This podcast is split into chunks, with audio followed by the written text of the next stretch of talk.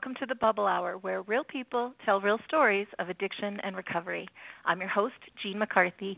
I write the blog Unpickled, where I've been talking about my life after alcohol since my first day of sobriety in March of 2011. I tell my story there, and I invite you to share your stories here. And today, a very dear friend of mine is the guest on our show. Her name is Kelly Beck. And Kelly and I met each other a few years ago, and we have just been. I I just love her so much, and uh, we stay in touch constantly. And um, I asked her to be a, a December guest of the show because I feel like this is a time of year where we really need a lot of nurturing. It, we spend a lot of December cooking and shopping and doing things for other people and it's really easy to put ourselves last and i always feel like a chat with kelly just leaves me feeling really grounded and calm and loved and i wanted to share that feeling with all of you well let me tell you a little bit about my friend kelly as a young mom homeschooling four children, Kelly found herself with a deep passion for teaching and lifelong learning. And when the kids grew and everything changed, she recognized a need to focus on her own life and attend to nurturing her sobriety and recovery. In time, the two threads became woven together, and Kelly now combines education and recovery to help other women learn to take back their power and thrive without alcohol and other problematic forms of coping. Kelly pursued Karuna training, a contemplative psychology program, and she's now moved into the graduate stream. She's a She Recovers recovery coach, one of only three people to receive their prestigious signature designation, and she's the administrator of the She Recovers Together online group, a private support group with over 2,000 members. Kelly operates Shining Bright Recovery, where she helps women from around the world take charge of their recovery through coaching and personal support. And she also organizes and facilitates a monthly sharing circle in Seattle. On a personal note, Kelly's life took an interesting turn on a vacation overseas last year where, and I'm not kidding, a handsome windmill owner stole her heart. It's a true life love story that Kelly never imagined for herself, and she's here to talk about all of these things and more. Kelly, my dear, dear friend, welcome to the Bubble Hour. Mm, so nice, Jean. Thank you so much. I hope I'm not Such embarrassing a, you by gushing. You are but embarrassing you know how much I love you. Aw, that's so sweet. Thank you. I know you just live your life and do your thing, and and you don't really focus on what other people think of you. But I love you, so Aww. I have to gush just a Aww. little. What a gift. Thank you, Jean. So, uh, we have lots to talk about, but I want to start with um, asking you about the um, Karuna training that you've taken because you've mentioned it a few times in our discussions, and it's always so interesting to me, but I've never really got the whole picture of it. So tell me a little bit about this program that you entered into and what it is and what effect it's had on your life and how you interact with others. Well, um, part of my recovery process has been to develop self compassion. It's been a, such a huge um, foundational piece. And I was really drawn to the work of Pema Chodron, who everyone who knows me knows I love her so much, a Tibetan nun, um, who just whose work is just so far-reaching. And she, her voice and her writings on this were so soothing to me that I decided to get as close as I could to her, and it was by jumping into this training program, which is all about self-compassion. It, it starts with compassion for self, and then it's about how that ripples out to others. And to me, is, that changes everything is this program created by Pema's work or based on her work, or is it sort of in um, alignment with her work? It's alignment with her work, but it's it's by the same. Um, it's it's really the same school of thought, um, and it began in Europe uh, over a decade ago, and now they're bringing it to the U.S. for training, and it really is really basically training little rays of light people who are interested in this work to to spread it, and uh, I feel like it's but it really starts a whole. Uh, first half of the training is all about you can't give what you don't have yourself. So it really is training in staying in compassion with yourself, and then it's training in how to offer that to others and and be present for others. And I feel like I'm it's guessing, made such a huge difference in my life. And uh, I'm guessing that didn't come naturally to you. I mean, I met you after you entered into this program, and it, it just it seemed natural to you, but knowing that you're sober, that tells me that the journey that you were on before I met you was not necessarily the path you're on now. So, no. what did, what like, did your life thing, look like before? Yeah.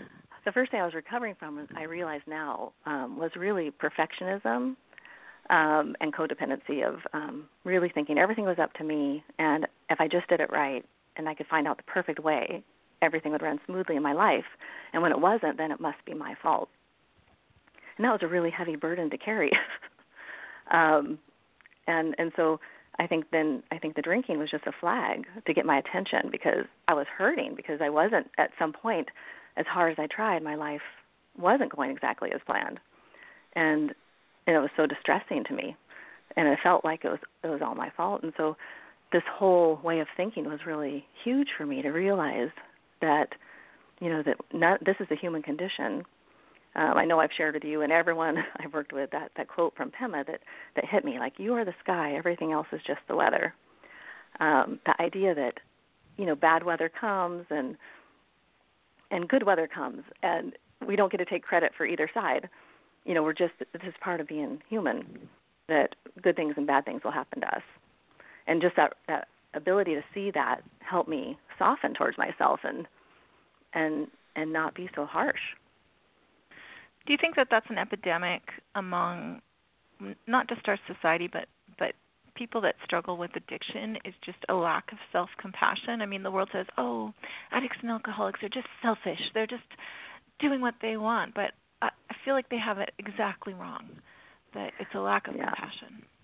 I do think it's a lack of compassion and a real sensitive nature, and a lot of really empathetic people who are like very caring and try really hard and feel like that it's not working anymore and so they start to drink more and and it's because they're in pain of some sort they're trying to numb it or they think they're not enough as they are and so i just think it's a flag more than anything else that hits home with me the numbing mm-hmm. and mm-hmm. just the idea that i was nothing and so mm-hmm. as you learn to i mean you're you're connected with so many people and you help so many people through your your business and then your personal life just I, I just feel like you're just like walking through the grocery store, you know, like a little trail of happy flower petals follow Oh you wherever you go. and you don't see yourself that way and you don't endeavor to act that way. But when someone is peaceful in their core, it really resonates. Like the people around them pick up on it. Do you see that? That other people seem to want what you have or are you just sort of walking, you know, in peace and well, I feel like there is a there's a magnetic feeling when you feel like you are in alignment that feels really good and feels really electric, and I could feel that between people when I'm in interaction. That feels good. Mm-hmm. Um, I always feel like you know I was younger. I didn't. I religion didn't work for me. I just I never resonated a certain religion, and I really wanted it to, but it just didn't. But as I got older, I kind of realized, um, and when especially when something happened in my life, where my daughter got really um, had a medical thing where it was really life threatening. I realized I had nothing to lean back on, and I realized I had thrown spirituality out with the bathwater. Basically, I had mm-hmm. to really start working on that, and it has become. A, it's funny because I was so not religious or spiritual in any way, and now that's become something that's so important to me, and I do feel like it's a basis of my re- recovery path is just really trusting life, trusting the process, um, not feeling like I'm in it alone. Um, you know, I, and that has made the difference of it not being all on my shoulders. And I really think for the first part of my life, I took it all on as if it was. That's a you know just what a relief to know, or to feel you know to really believe that, which I do. That you know when you do your best, that's when you are doing your best and you're living the best you can in alignment. Then when bad things happen, you can take it more in stride. Mm-hmm. You don't take it so personally. Tell us how long you've been sober. For. Almost five years. Oh my gosh. I know. Goes quickly, doesn't it? Well, and yeah, some days. Yeah, no.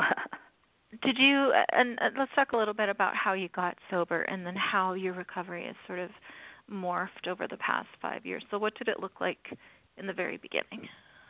Um, I got sober, uh, so it's 2014, and it was because I had a core belief that uh, drinking went hand in hand with pleasure. That was I grew up with that, uh, family and societal culture all around me, and um, wasn't until my dad really did start suffering huge negative consequences to his addiction to alcohol that it started piercing through. Like, wow, you know, alcohol often equates pain, and and I kept trying to like try to fix him or help him with it, and it finally started to pierce through. I had to look at my own relationship with alcohol, and I really felt disappointed to have to look at that because I didn't think I was so different than him. I didn't think my drinking looked anything like his, but I, I recognized some of the flags, and I recognized that when he was my age, that that it, it looked like fun at that point. It didn't look so bad, and I really saw I was on a continuum in my, and I decided to address it.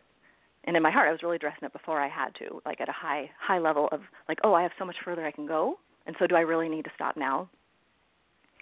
And I decided that I wasn't willing to risk um, having my kids experience with me what I was experiencing with him, and that was my yeah. main motivation because um, it was so painful um, to not be able to help him, and uh, he was so far in. It was you know I felt like he couldn't stop. He was just having such a hard time, and so I thought I really 100% felt like I was doing a sacrifice. Like I will not let this happen to my children, and that's what I and I started doing all this research at first for him, and then I kind of just started seeing myself and seeing how am I different in that, and um, that, and I just at one point just decided I knew too much, and I and when I didn't know, I can kind of go through innocently thinking I wasn't hurting anybody, but once I started doing that research and I started realizing all all the stuff I learned, I just woke up saying I know too much to do this anymore. I can't, in good conscience, keep drinking. So um, I stopped and my I had uh, I tried a couple 12 step meetings and it was just super hard for me to get to them and I it just didn't end up working for me for whatever reason. And I kind of just did it on my own. I just decided to stop and I I had online support which was really great. I really formed a gratitude group and I really got into that and then I discovered that she recovers um the retreat in Salt Spring Island and I signed a up for that. that. you return to regularly. yeah, yeah. Well, I did that, and it was I was always very proud that I was the first American because at that time they were really new, and yeah. um and I just felt, and so all then I just love that because I I just got to know this really empowered way of being with other women who weren't drinking, who were living these thriving lives, and who really, um, you know, just helped me identify with other people. Even though all my support was in Canada at that time, I just knew I wasn't alone. Yeah. And what, did you go through grief when you quit drinking? Did you experience that losing a friend kind of feeling?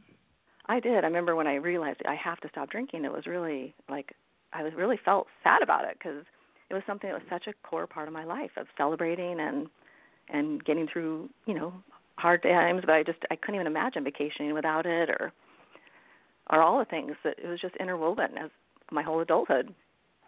And so it was like, how am I going to do this? But I was really determined that there. I, I wanted to prove it could be done to myself and to my dad, and I wanted to show my children that you can have fun, you can live a full life without it, which is what I've been telling him for years. But I really needed to walk the talk. Hmm. Your kids are in their late teens and 20s now. Mm-hmm, what mm-hmm. do they think? They know about your sobriety. What do they think of it? They're super proud of me and um we talk about it all the time. We just talk about it super naturally as i began to do my research i would just share with them and kind of awe about how our society pushes it and how hard it is to make this healthy choice and why is that? And so i just kind of would share my aha moments with them. And so recently my 24 year old son you know even thanked me for being so like he's so thankful that i'm on this path because as he's pushed in this alcohol so culture to drink, like he just feels so much more educated. He doesn't just take it as a given like so many people do, like I did at that mm. age. Um, he really questions it and he, he's very thoughtful about it and making really thoughtful choices. And I feel like all my kids are, you know, very thoughtful about it. And if they do drink, they're going to do it with a a real awareness that I didn't have. I think my my idea that I try to teach them is like it's a drug. You know, look at this. It's a drug you're putting in your body just like any other drug. And so if you have any drug, you do it really mindfully and with caution. And what I think that your... that had a good effect on them. Yeah, yeah. Just think about it. Just think about what you're doing. I mean, that mm-hmm. alone. Um, yeah. What was your drinking pattern, Kelly? Were you a daily drinker, binge drinker? How would you categorize what drinking looked like for you the last, you know, year of your I was. um I think I, I, I. Ever since I was young, and when I did start drinking, like I would drink.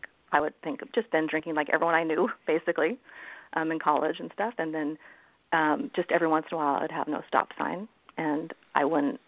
I would think, oh, I hope that doesn't happen tonight. I wouldn't feel like I had control over that.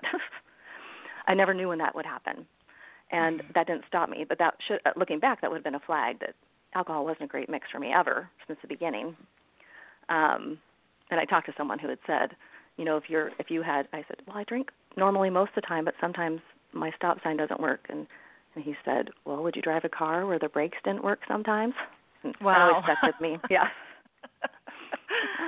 but in the end, the thing that got me was that I, when I tried, I didn't really think I had a problem in my mind until I tried to stop in support of others, right?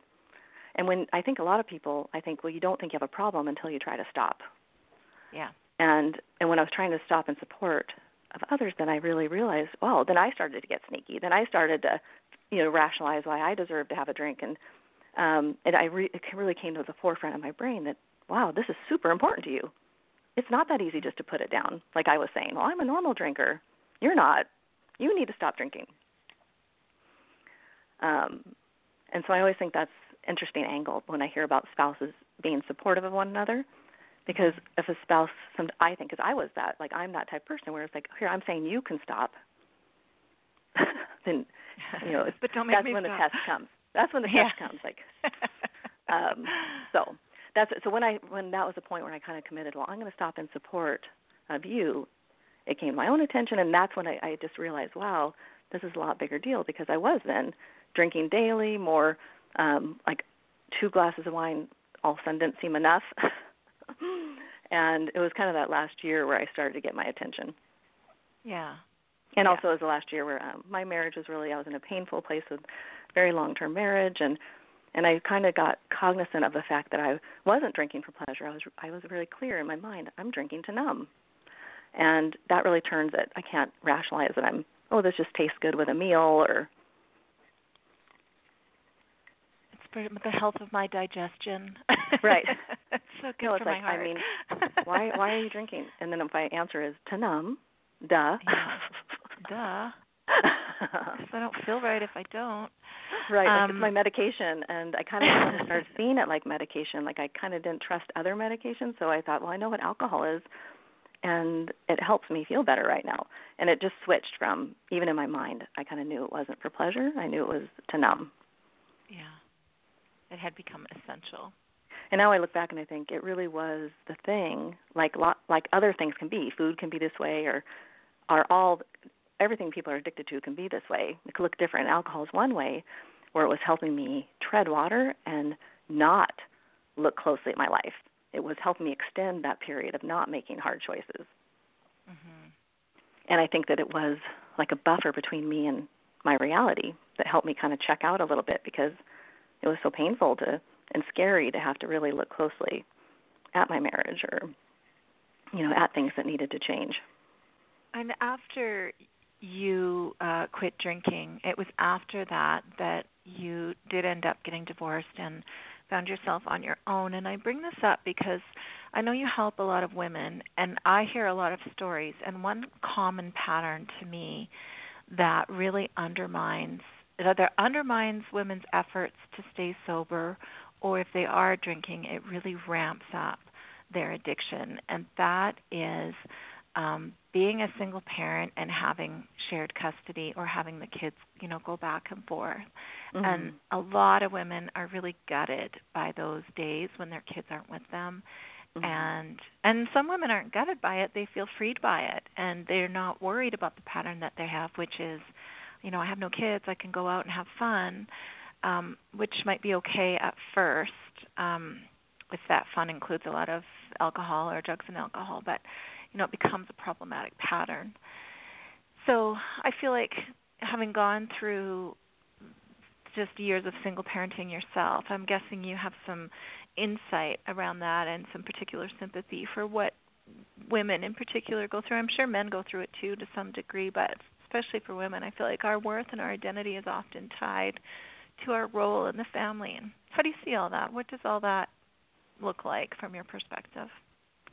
Well, I mean, uh, this whole, I mean, all women go through loss around this age of kind of midlife mm-hmm. because even under the best of circumstances, your kids grow up, they fly away like they're supposed to, um, and maybe your identity has been as a mom, and that's been a joyful part of your life, and then that, even under the best of circumstances, that shifts. Um, and so I think when you go through divorce, there's added dimension of, mm-hmm. you know, everything shifted. I went from a family of six to like, you know, getting divorced after 24 years. My my husband left. My my my oldest son moved out to a different state, and my second son went to college. So suddenly I was in this family of three, like overnight, within like six months, and it was a very radical adjustment for us. And we moved houses, so we were in a little, you know, totally different life of, you know, from a house we loved to a small house, and it was just, it was so, um, there was so much loss, but also there was so much growth interwoven with that, um, and it was all healthy. I felt every bit of it was healthy and so I ended up, and I, I say this a lot too. I just like I ride the waves. You know, I just ride the waves of the feelings that come up, and sometimes it is grief, and sometimes it's really joy. Um, another quote I love is, you know, feel the feelings, lose the story, and so that's feel been a, something I think of all the time. I think feel the feelings. Like I don't need to be locked in of, oh, everything's great, or I don't need to be locked in, everything's horrible. I could just kind of feel it as I go and so this thing of single parenting has that, just like all parenting has that. But the relentlessness of you don't have someone to trade off on on a daily basis, like that's a big thing I think for any single parent. And um and it feels it's a big it's a, a big load but it's also there's a beauty in the growth that everyone's growing. And even our divorce i decided it was the most loving thing to do for all involved. And since that was so we can go forward even though it's some bumpy bits, to really feel like, you know, it's it's all growth in the end. We're just and we're we are a family, just a different form. See, I love so your perspective really on this because there's always a there's always a way to look at things with positive opportunity. Um, I think both you and I, when we quit drinking, we really felt like we were losing something, like we had to go through life without alcohol and mm-hmm. that that was like a life of lack rather than a life mm-hmm. of abundance. Mm-hmm. Um, and then you discover down the road, oh, you know what? I I may lack alcohol, but I have more capacity for emotions, good and bad, and more time and more mm-hmm. brain space and and um, more healing and all of that. So so it turned out that that was you know that was only one perspective to see abstinence as a life life of lack and yeah. I hear you saying the same thing about changes in our relationships or changes in our uh, our life status. I guess I uh, you know I asked a question about single moms, but the fact is you're right. It is anyone that's going through a change um, that feels like a loss, and to reframe it as an opportunity for something new. And that you know there is loss. I mean, no matter what for everyone, but it is it is, and it's easy when I'm divorced. I think it's all because of that that I feel lost, but really it would happen anyway. My sons would have moved out. I mean, there's just different things that happen, and divorce is an extra element. Um, mm-hmm. And I've been so grateful to be sober for it because I feel like I've really um, been forced to really grow along with it versus continued trying to, uh, numbing or I, I'm really grateful to be present for whatever emotion comes up and and I just feel like I come out all the other side much cleaner if I feel it as I go. And I think that I see that if I numb, the emotion's still going to be there, it's just going to be buried, and I might not be able to identify the source. Um, it, it it doesn't go away; you just postpone. Um, is that something you really work on? I want to talk a bit. I want to shift and just talk a bit about coaching.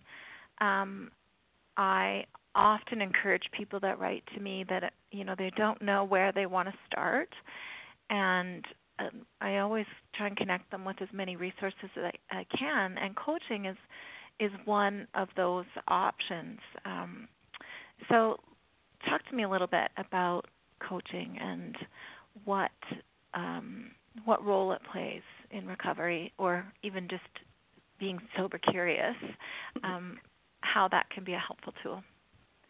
Well, I really love coaching because I feel like it's um, what I was what I would have loved when I got sober is the role I'm providing now, and it really is just another woman who's ahead of me on the path to let me know I can do it, who's holding space for that and cheering me on all the way. I really love to provide a really empowered approach of like a, I really like a life doula or a, a sober doula. You know, it's this idea that you can do it, um, and that just like a doula, like you're not the doctor. I'm not a therapist, and I'm not there to diagnose you. I am there to really let you know you, that you're strong enough to get through these, especially the early months of sobriety or whatever life change. And sometimes it's not sobriety I'm working with. It could be divorce or it could be any life change when you're feeling that need to grow. Mm-hmm. It's really hard to do it alone. And I think that sometimes when we talk to people we know, they have their own fears. And it's I always just say like for the women I work with, I get to concentrate on them and whatever's coming up for them and exactly their angle. And I think we can all use that in our lives. Um, especially it. women are are so used to being so considerate. Oh, you know, they didn't. It's, you could think of your children's point of view, your partners, your mothers, or and it's like such a treat to have your your own energy held and supported. Mhm. So you I think that's a people, tool in itself. Uh, totally, yeah, and uh, it's it it sounds like a, a drink of water, really, because it's something that the world doesn't we're so busy. We just don't i mean we ask people how are you doing? as we're walking away from them hi how are you? Mm-hmm. don't don't bother me with the details. I don't really want to know. Um yeah. and just to have someone hold that space for you is so lovely. Um we talk a lot about patchwork recovery on the bubble hour because i feel like um the earlier people are getting sober earlier in their trajectory because we are in the age of information and information is power when it comes to mm-hmm. recovery. Um, we're we're identifying red flags earlier. We're more aware of health. We're more willing to try different things. And so for people that are intervening in their addiction trajectory earlier i feel like ha- that's when we have the most options the earlier that we catch it and that's when we we have the most choices and as we go further and further into it i mean it goes from being a chronic problem to an acute crisis that needs you know specific type of intervention. So would do you feel like there's a winning combination? Like if you could if you could say like what what three or four things would you suggest that anybody does or everybody should do should have in their recovery toolbox are there any like staples that you would recommend people include at the beginning um, I just really think it's super important. I, I, I see what works is to have accountability to somebody, um, like at the very beginning, especially to get over the hump of you know the first few months to change your gears, just of the habit of drinking. It's so easy to keep putting off. Um, when waiting for a good time. And I just feel like um, when you have accountability to someone, that's a huge factor of like, you know, you kind of make an agreement to yourself of a timeline that you're. To me, this is the the thing that helps you just begin is a container of time where I'm agreeing to get through even hard days without drinking, and to be accountable. I think that um, to me that's a big one, and also I really think a gratitude practice changes everything because I think that addiction and the slippery slope of addiction feeds on um, connecting the dots to the negative. And I think a gratitude practice really, even in the darkest moments, you could, if you could find the jewel of gratitude, like then you're not feeding that part of you that says, "Well, I deserve a drink." Um, anyone would drink during this. explain um, explain a gratitude practice. What does that look like? Um, to me, I feel like you know gratitude is it sounds lightweight, but it's a serious muscle that that if you just do that on a daily basis, gratitude practice of finding a few things in your day to be grateful for that go beyond like it's easy with the weather or my healthy children or my home, but to really like when you're stuck in traffic, to really be like, well, I'm great. I'm grateful this opportunity to finish this podcast. I'm grateful there are podcasts. I'm grateful that um, you know when my kids are having a hard time. I'm, I'm so grateful uh, that we're all home together because you know, I love these kids, and to really dig for the jewel in it versus, and it kind of helps you pull back versus mm-hmm. getting mired in the muck, which is so easy to do. So and can I just we just do it like in our thoughts, or do you recommend writing it down, or what I process write it down, and I actually think that's another thing. That if you can even have it witnessed, um, if you had a group people, if there's, I do that as a coaching part of my coaching. That I will. It's something that we with people who will tell me what day they're on and they'll share their gratitudes and I have we kind of have a little pen pal feeling during the week of email exchanges and I love that because I feel like it, there's another accountability factor built into that of you think, well, I was just grateful like the other day, but to really do it on a daily basis when you don't feel like it is probably the time you are adding a weight to your muscle building. And then I do like because I really practice that, then when really hard things happen, like my dad died, my grandma died like during these last few years and I was like able because I practiced on ordinary days to have that muscle really ready for the heavy lifting days. And I feel like you mm-hmm. can't start on those heavy lifting days with it's like it's you need uh Pema says you need to start with bourgeois suffering. You know, the extra easier bourgeois things. Bourgeois suffering. like when you're in the movie and someone's sitting in front of you and you can't see quite right, you know, someone's too tall or or easier like you kind of like we'd call first world problems, right? Right, yeah. and and but I well, I realized that because when you know seven years ago my daughter was hospitalized for that scare, I had nothing, and I realized you don't get a start there with a practice of any sort. You know, you need to be building it up kind of in times of peace. Yeah. And I love um, that. and I've really worked hard at that, and I really feel like that's then it's become like an engine within me that that burns my day. It's like so something happens, it goes through that filter, and I don't have to work very hard at that and I've had really hard things happen, and I just feel like I've it's not a Pollyanna thing. It's really a muscle to me. Yeah. So yeah. gratitude is a big part, and accountability, and I think connection. Um, and I think nowadays with the online uh, support groups, it's so huge, and connecting with other women who are who are doing this in our communities. If you can find people, which the online really helps with that, and the you know I love the retreats. I love all the ways to connect with other women who are just like us and really mm-hmm. um, coming at this life choice, sobriety, or whatever they're giving up, with an empowered approach. Because it really is not about sacrifice to me. It's about choosing to live my best life. Yeah. I love um, the talk about connection because one thing that kept me from connecting was that you know it's really protective of the life that I'd built and the public image that I had in my town because it was related to my business, which was responsible for my livelihood.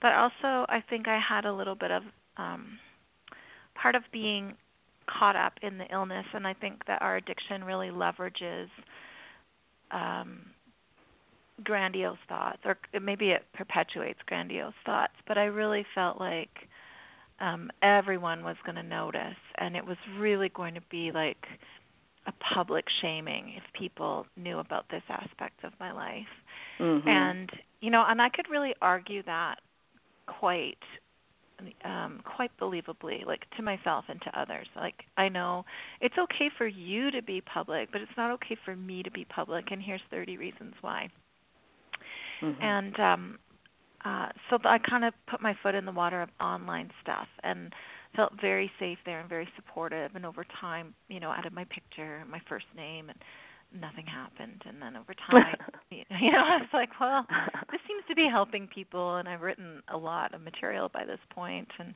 you know, and also I was starting to publish on other websites, and I so I just had to make the decision whether or not to put my name out there.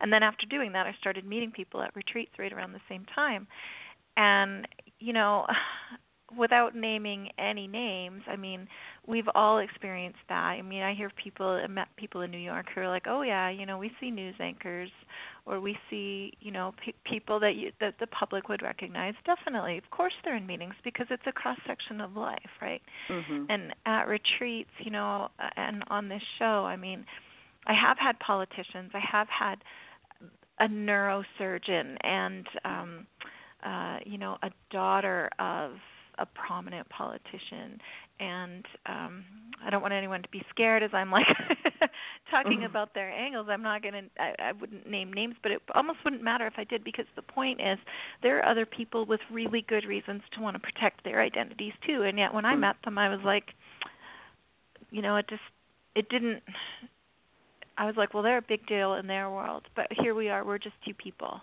Mm-hmm. And what feels like a big burden to them to carry actually when you're in a recovery community, all that kind of goes away. Mm-hmm. And you you just get to be who you are.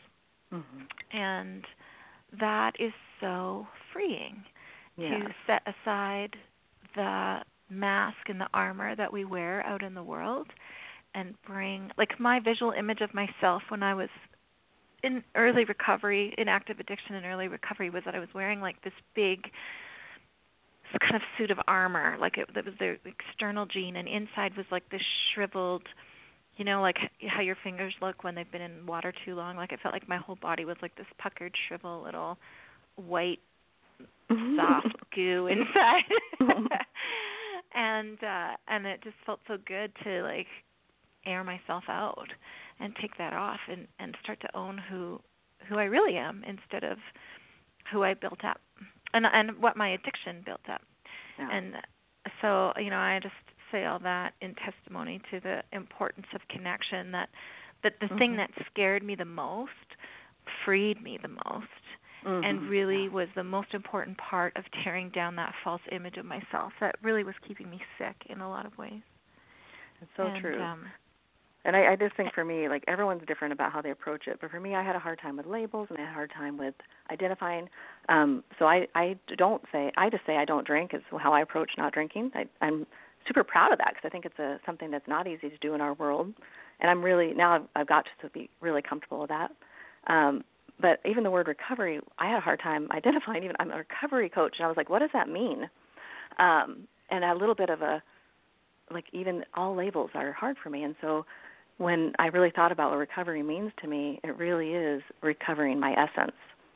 Mm-hmm. And in that Mm-hmm. way, I really think everyone should would ideally strive to be in recovery because it is about, you know, we build up in our lives all these layers to protect ourselves and to get by in the world and labels and roles and a lot of them, you know, they serve their purpose, but then we kind of can lose sight of that essence and who we are and and what really lights us up and and and especially I, I think the women I work with tend to be in this really midlife time where you know it is shifted. You you did a good job. You're you built up your life, you your job and your your mothering or wherever you're at with all these roles that really probably fit at the time, but it's just time for some new growth.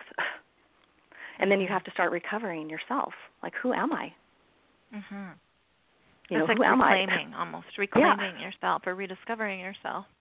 And then when um, alcohol's involved, like what did I like to do before I added that to the equation? Right. And I think that a lot of people are going back to finding out what that source of joy was, or or how can I have fun and be myself in gatherings without that element. And that for me too, there's been an element of what did I always want to do that mm-hmm. I just never seem to get around to. Mm-hmm. And I I bought a box of watercolors and have started just playing mm. with painting. And I am not an artist. Oh, that's but neat.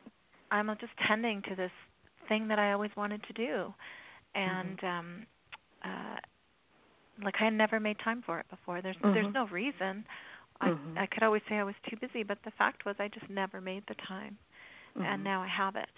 Mhm. And and doing that, there's a whole bunch that comes out of that, right?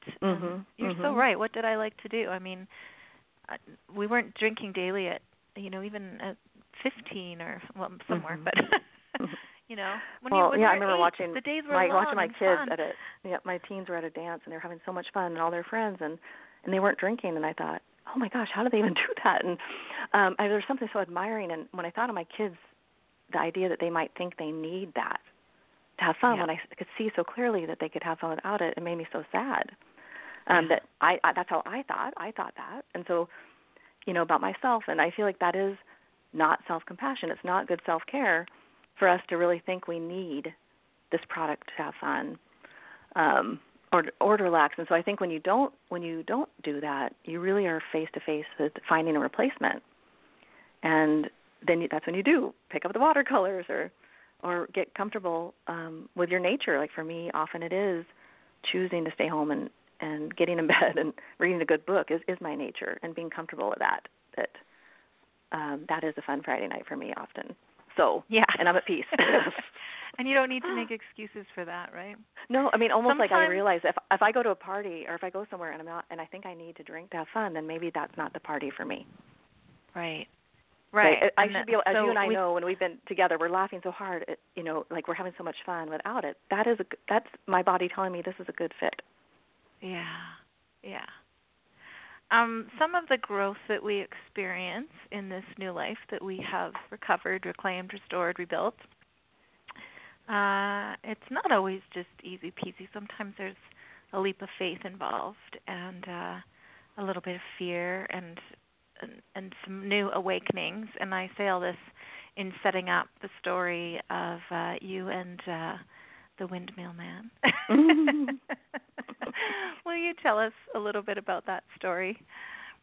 Well, that's a fun story right now because um you know when I went through my divorce, I was married 24 years and I um I really just thought like that's it. I'm, you know, I'm going to that's I don't I'm not these people who are going to be having, you know, that romance in my life or love in my life and I'm at peace with that and I went forward just to really be happy myself.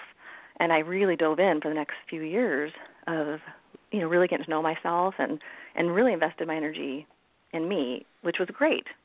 Um and I really cherished that time because it was it was a time where I could find out what does spark my joy in a time of huge growth for me, where I saw you at many retreats.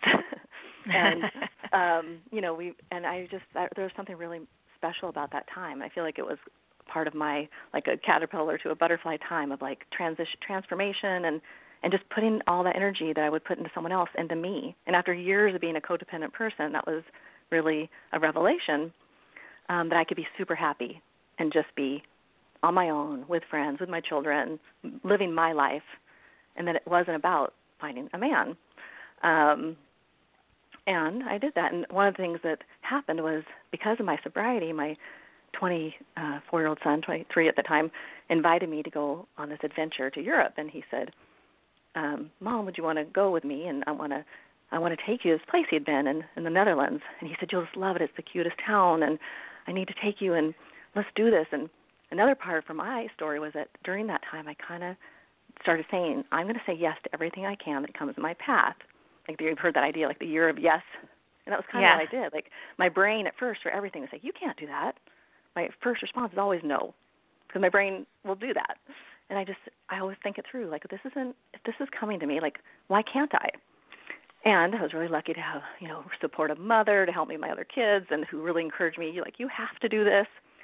And so I really just jumped at the chance to travel with my son and we you know rented a stopped in Iceland for a week and we rented a camper van. We had so much fun and it was just something I never would have done sober. I don't think he ever would have invited me because it was all about just being in nature and it was all about you know just it wasn't about my old way of traveling which would have been restaurants and shopping and you know going to cool bars. And um it was just about really the simple things and having a great adventure and hiking. And and so we went from Iceland and then we went to Netherlands and we had uh, booked Airbnb, a windmill, and and it was just almost it was kind of like a fairy tale because I smack dab ran into the first person that that I was like just like oh my goodness, uh, there you are, and it was kind of a funny feeling to, after so many you know three years of head down working on myself to to meet so this, this was that, the Airbnb host picked you up yeah. at the airport. yeah he picked right? us up yeah.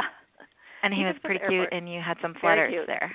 yeah and then um some flutters and then uh and then uh he he lives in a windmill and we stayed in the house he had built next to the windmill. And um that was last september. And then since then now i've been over there uh two times and we'll go back next month and we went to paris last month and it was just very exciting that things have really started to um you know to go in that direction that i never saw coming Yeah, I I remember talking to you at the time, and I mean, I I was um following your adventures on Facebook.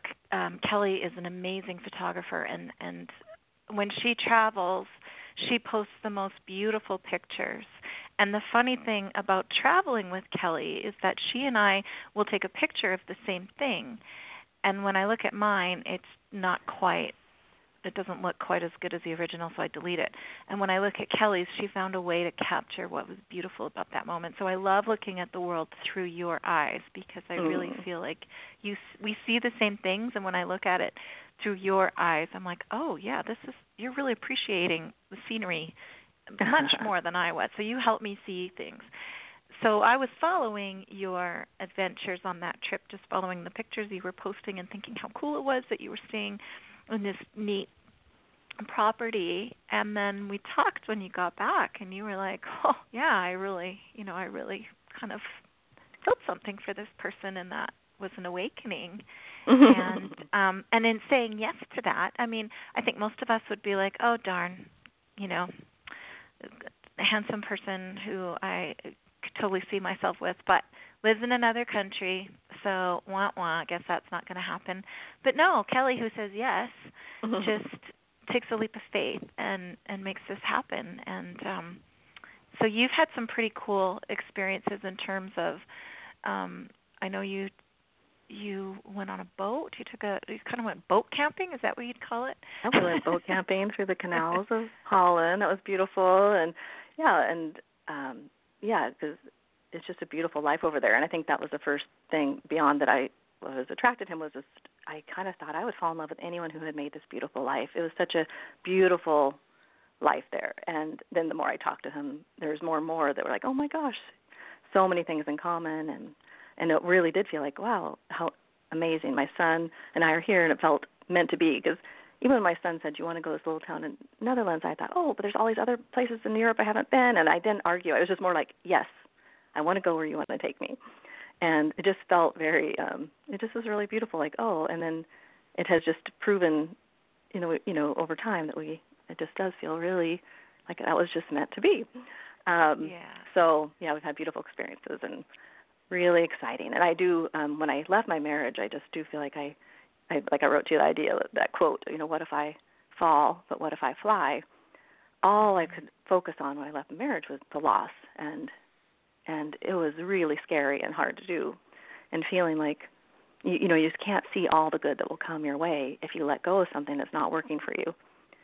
And that's true for drinking it's true for anything that's causing you to feel like you're not growing um that to have that faith that you know that there's going to be good things that come is not just what you're letting go of what are you making room for right. you know when you say yes to one thing you're saying no to another and and and so when you hold on to something that's not working you're really not allowing space for whatever other beautiful thing could fill its place and i feel like my life has been you know just really affirming of that feeling of of the beauty um taking the place of the things i'd let go of you're so wise so,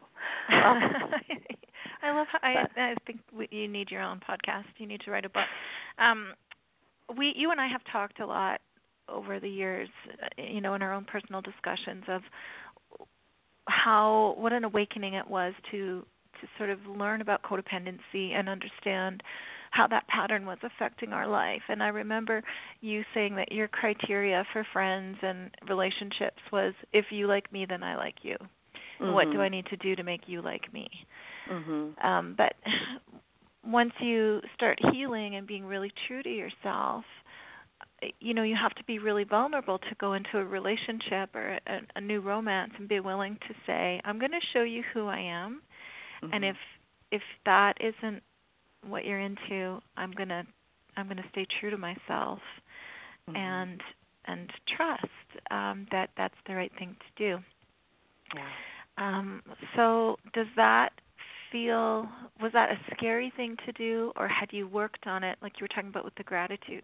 Is that the kind of thing that you have to work on so much ahead of time that then when you get into that position that muscle is strong and and ready for action i do think that's another muscle of just um being true being in alignment with myself is comes first in my life and i do feel like that's something that is such a core value to me now that it affects how i go in any relationship um and I do like I'm I've worked enough on my own self that like um I'm at peace if I'm alone.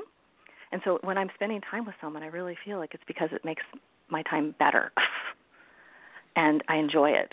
And and I really do have I'm not reactionary to relationships anymore. I do choose them. And I think our time is our biggest gift. And so that's changed a lot for me over the years and this time and um, with with a romantic relationship, it is has pushed me to a new edge because there's a vulnerability in that that was new for me because it's um, it is a deeper vulnerability because when you really start to care and and and and the other person has this power to hurt you basically right. Yeah. Because you've opened up your heart and I've said to some people at first I felt like a turtle on my back. It was hard for me to get my bearings when I really as my heart started to open, like this little part started this little vulnerable part of me that didn't dare to even think this was in my life you know possible for me i kind of shut it out so there i, I found i came to a new edge of armor like oh i was safe in the zone of not caring mm. and being on my own and there was a safety feeling to that. And um it was funny that even as these feelings felt really great that i did feel hugely vulnerable. And it was just a new edge. And i realized that that's what our life is like. There's always going to be new edges. And so I've had to I had to work through that and get comfortable um, and kind of go forward with that quote that we love of strong back, open heart, mm-hmm. of really feeling like I am solid in my core, and I'm going to open my heart and risk being vulnerable because I know that that strong core in me is always here, and and that's true. And and if you you do take risk and you can get hurt, and you'll be I'll be strong enough no matter what, to, to handle my life and to trust that. In the minutes we have left, let's take everything we've talked about the gratitude, the connection, the accountability, the strong back, open heart, the being grounded in ourselves, and just talk for a few minutes about how we can employ all of those tools through the weeks ahead because the holiday season can be so hard on people. There's so many triggers. A lot of us during this time are spending extra time with our family of origin, which can be super triggering. Um, we might be with the people we love. We might be away from the people we love and wish we were with them. We tend to be overspending, over sacrificing, over giving, uh, overdoing on the cookies. In my case, um, so there's there's a lot of like it's a very wobbly time just in mm-hmm. terms mm-hmm. of self care and and staying grounded and um and then it it's like the one two punch of of the um end of the year holidays and festivities and then new year's which is probably you know the the thing i love about new year's is that so many new people make the resolution to quit drinking on New Year's and and we see such an, an influx of, of people that are really excited and ready to make a change. And the thing I hate about it is that it destabilizes so many people that are just finding their ground. So, mm-hmm. can we wrap all of that up in a ball and just Can you just say five very succinct, perfect words about all that? Go. no, I just. What do you? What advice do you give to people that you're coaching? Wait, you don't give advice. What mm-hmm. areas do you focus on with the people that you're coaching as the holidays near? Um, I really think that it's always come down to um, really putting your own self care first and knowing that that is extra important when you're under stress of you know putting your own oxygen mask on first so you can be there for others um, and we can all feel the difference when we're doing that or not doing that. And um, check in with yourself about with all the different things that are coming up, like how you're doing, and if this is something what you're doing that day is something you really want to be doing in the first place. And and I think it's okay to to say no to things, and it's okay to reach out for extra support, um, and and to and then give from that place that's full rather than a place that's empty. Mhm. Mm-hmm. Um, sometimes people find themselves locked into situations they can't get out of. I'm mm-hmm. thinking of Thanksgiving where um someone in an online group was messaging that she was going to a family event that was really uncomfortable and super triggering for her and we were all mm-hmm. saying, "Listen, you don't have to go to this. You mm-hmm. you really that's the first thing. A, you don't have to go. Whatever mm-hmm. whatever you are telling yourself about all the reasons why you have to you literally do not have to go mm-hmm. um if you if you had i don't know if you suddenly came down with food poisoning you wouldn't be going i mean there's there's things that can yeah. make you not go so you literally mm-hmm. don't have to go but b if let's say you're already there and you can't get out of it or for whatever reason you you couldn't extract yourself out of it what are some tools to get through that really uncomfortable evening or weekend for someone who's trying to maintain sobriety in a in a non-supportive, possibly alcoholic environment. well, I would always uh, make sure you bring what you want to drink. So make sure that you have, you know, some kind of drink that makes you happy that you're coming in with for sure. And I would just have a plan of of of who to reach out to. And I remember in my early days or in times of stress where I would sometimes go to the bathroom and be texting or um, going on to online group for support and saying, I'm, you know, I'm feeling alone in this or is anyone else going through this? And that was super helpful to hear back from people. Uh, if I have clients that can text me, and it's that kind of feeling of you're not alone in this. There's so many other people doing the same thing, and that every time you go through an event that is hard, you're going to come out it even stronger. Um, and those are the ones that are like I just like add just vision it as adding another weight to your weightlifting set. Um, mm-hmm. And then at the end of the day, you could be so proud of yourself and wake up. So, and that's what I hear from people when they make it through those nights. They wake up the next morning so happy and so appreciating um, that they did it, and it just makes you feel so much more in control of your life that you are not reactionary to the event. Anything come your way, and you get a you get a pick. You know, are you going to let that derail your intention? And and especially something that's not that great, don't give it that power. Just say, no way is this going to be the thing that derails my, you know, my intention for myself. You know, and I, I think it's a taking back your power and taking back um, we all you know we want control and we try to control others but the real control we have is with our own actions and our own way of seeing it mm-hmm. and i love you know i think elizabeth gilbert like she talking about other people's opinion but it's true about um about these things too that you can't let a few hours of what someone else thinks of you derail what you think of yourself for the rest of your life so you know if you're at a family gathering and they have a you know but that's true with everything like so a few hours of an uncomfortable situation like why let that derail what your whole intention is for you? That gives others so much power. I think too that goes back to what you were just saying of feel the feeling and lose the story. So you might say i feel uncomfortable right now but you can lose the story of my family doesn't support me. They've always been this way. Mm-hmm. they think i am dot dot dot. Mm-hmm. whatever the story is you can just feel just stick to the feeling okay i'm feeling uncomfortable right now what can mm-hmm. i do about it i'm feeling unloved right and, now who can i reach out to that loves me Another thing I really um, advise is like looking at it kind of like an anthropologist, like looking at it, like observing it, and having like looking at and having compassion for yourself. Like, well, no wonder I was I wanted to drink. This is stressful. These people are horrible. or this isn't fun.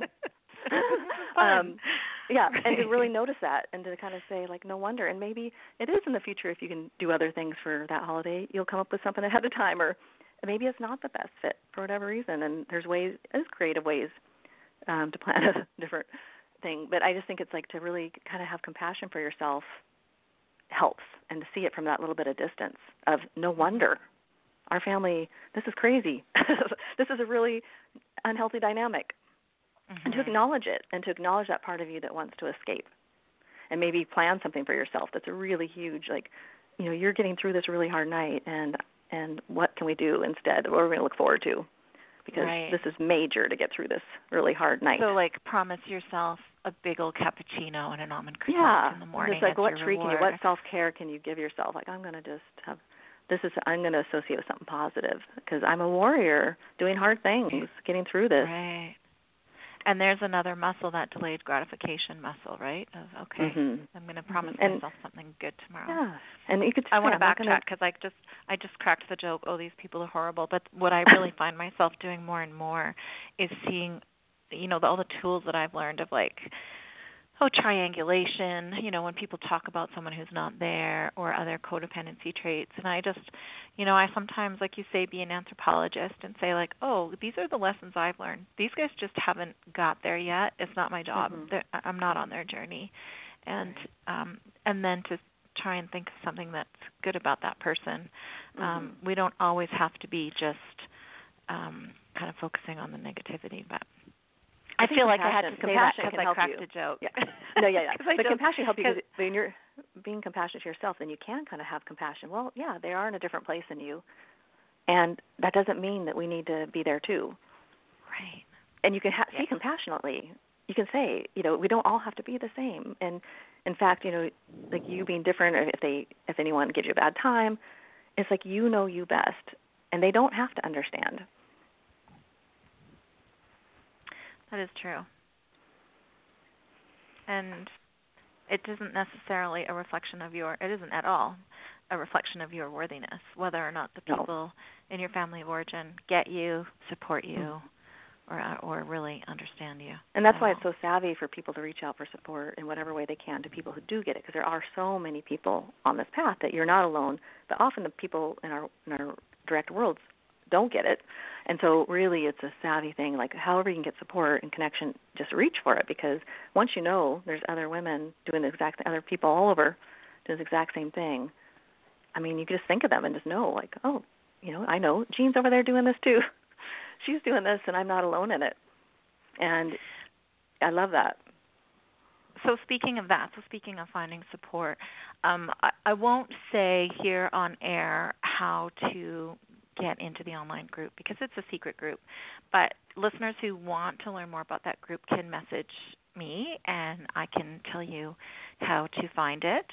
And uh, they can also reach you. Kelly, what is your website? Tell us your website and anything else that you want to share with listeners. Oh, my website is shiningbrightrecovery.com, and um, yeah, I'm I'm just super happy to do this kind of work because the clients I work with are just the most amazing women in their own right, and I really feel like people I run into this path are are we've talked about like fellow seekers, like they're they're people who are just not willing to settle, and they really want to be their best selves, and they're they're really feeling listening to that voice that wants to live in alignment. And so I just like anyone who's thinking about it, or um, just to really recognize that instead of something to feel bad about, oh, I'm going to give this up, it's something to be super proud of that you are listening to that voice, mm-hmm. um, the voice of, of your growth. And um, I really, that's what I'm proud of, of being like out loud about this, is because I do feel like it's something that we should be really pat on the back for, because I feel like um, in the you know my the contemplative psychology world, it really is a warrior's work to kind of walk into something that's not easy. Um, and it'd be so much easier to stay the same and um, not have to make the choice that people question in our world. But I think all the women I work with are leaders in their own right because it's really lighting the path for so many others, the more of us that are doing this. I'm glad you said that because you know that takes me back to the stigmatization of addiction and recovery and I really thought that by becoming sober I was sort of joining the loser club and mm-hmm. that if I walked into a meeting I was just going to find all these broken sad sacks and mm-hmm. if people found out about me being sober they were going to characterize me as being I don't know just some kind of bad person and the fact is if you do walk into a meeting 12 steps smart recovery um LifeRing, um, uh, and there's so many different programs. Or if you go to a sharing circle, or you go to a retreat, or you start working with somebody and making connections, joining an online group, you're right. That's who you find. They're not they're not broken sad people. They're warriors, and they're really mm-hmm. cool people that are really like trying to kind of li- walk in their in their best self and, and mm-hmm. live in a higher consciousness and just mm-hmm. do a better job of this life thing and like who doesn't want to be part of that society that's like that's mm-hmm. really the table you want to eat your lunch at so yeah. i yeah, feel like amazing. it's such a wonderful way to reframe how we see ourselves um mm-hmm. such a it really delightful flips the script discovery. Yeah reframing it yeah reframing it to really realize because yeah i think that or the old messaging that you had to be really bad to give something up and so most people that they're they're like, "Oh, I'm not that bad," but it's like you don't have to be that bad. You have to like when you recognize something, like if you recognize that oh, I always like, you know, if you recognize gluten is causing you discomfort, right. then you would be like, "Oh, I feel better. I don't eat gluten." Um, if you realize alcohol is causing you discomfort and and taking away from your life and hurting you in any way, which you're getting these niggles about, like uh, like that is just the same. Like you can it's not a required thing for living. So if you give that up to feel better, it's a gift to yourself. Mhm. Mhm. A better way to live. Yeah, so it's a reframing of like I'm moving towards this healthier life. I'm moving towards who I want to be. And I remember when you know the end of me for me was really like I really wanted to live in alignment, and the two things that had to change were my marriage and my drinking for me to do that. And there is a feeling of it's ominous. It's big because it's such big changes, and it's scary. And I guess the biggest part for me to share is is I'm so thankful that I didn't stay stuck in that scared place forever. I stayed there for a while. I stayed there for longer than longer than I look back and I think, wow, why didn't you do that sooner? Because of course now I could say that. At the time though, it was super super scary to um let go. And um and I just think, you know, we can't, you can't know all like I said all the good that can come by letting go. Um and we need to make room for for the change in our life. And so really that um I was sharing today about this that lobster story, which I've also sent some people that video that where you know lobsters won't grow until they feel stress. The way you need a new shell is because you feel this discomfort and pain if you're a lobster. And so, and then when they do start to grow new shells, it's like this. The new shell at first is isn't solid. It's tender and and raw, and and then finally they'll get a solid new shell, and then they'll probably feel settled for a while, and then new growth comes, and they feel uncomfortable and stressed. and the cycle starts again. Ah. And it only ah. stops when they die, right? And so really when we start to feel stressed and our, our lives aren't fitting the way they used to or parts of our lives aren't, instead of being freaked out that we're doing something wrong, how helpful to see it as a natural sign of growth. Right. An invitation for change. And yeah, and just with curiosity. Like maybe something's not fitting anymore. Maybe there are some things I need to adjust. And that's not because we're doing anything wrong. It's because we're alive and we're lucky enough to be growing older and having you know new experiences.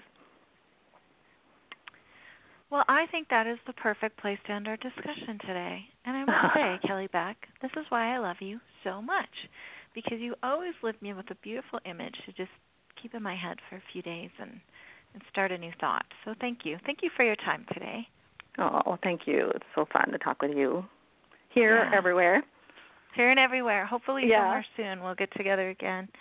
Well, listeners, uh, you have been listening to my discussion with Kelly Beck of Shining Bright Recovery. Her website is shiningbrightrecovery.com.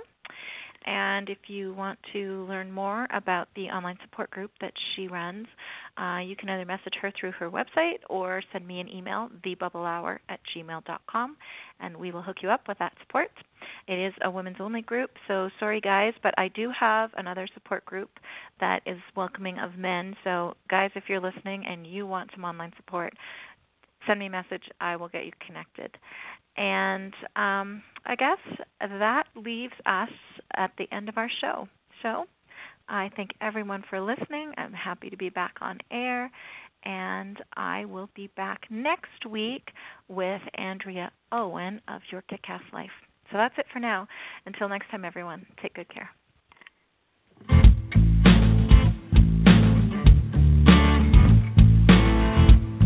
I own it. I did that. Not proud, but that